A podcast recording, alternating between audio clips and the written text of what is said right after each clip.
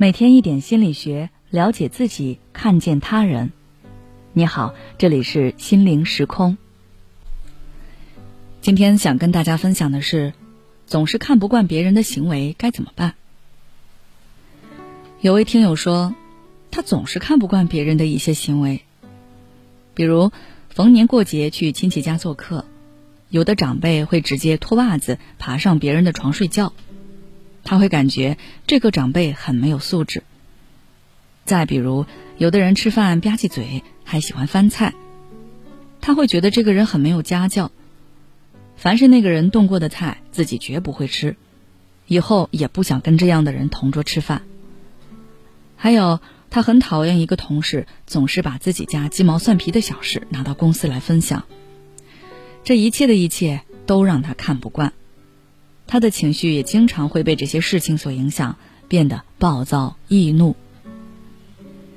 其实来访者的经历在生活中还蛮多的，大家应该都有过看不惯人的行为的体验。比如说，在大街上看到有女生裙子穿得过短，有男生的发色过于夸张，但是你应该不会直接上前告诉对方，你穿的太暴露了。你的发型太奇怪了，这样不好。而是在心里告诉自己：“哇，这个人的打扮太奇怪了，我一定不要像他那样。”所以，当你看不惯别人这个，看不惯别人那个的时候，你头脑中那些带有评判性质的想法会内化成你对自己的束缚。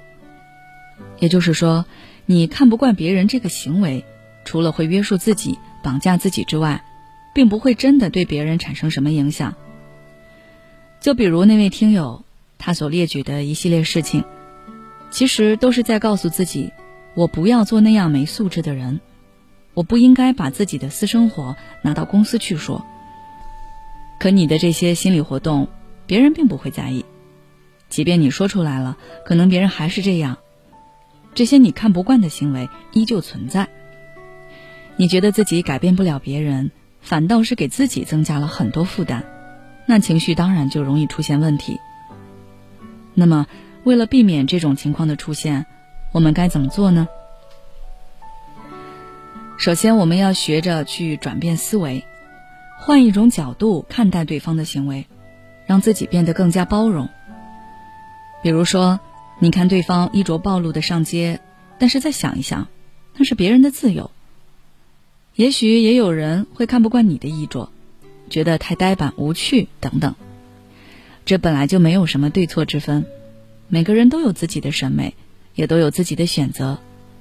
我们知道自己在做什么就可以了，不要把过多的目光放在别人身上，也不要用自己的标准去要求别人。其次，我们要找到自己看不惯别人行为的原因。一般来说，分为以下两种情况。第一种是你就是不喜欢对方，或者对方做的事，这与你一贯的价值观相悖。还有一种情况是，对方做了你想做但是你没敢做，或者是无法做的事情。曾有心理学家通过实验证明，一个人越是看不惯另一个人的行为，原因往往就在于他自己也有和对方采取同样行为模式的冲动。但是因为种种原因不被允许，所以只好压抑下自己的这种想法。因此，在看到别人轻而易举的就能做出自己渴望的行为后，就会看不惯。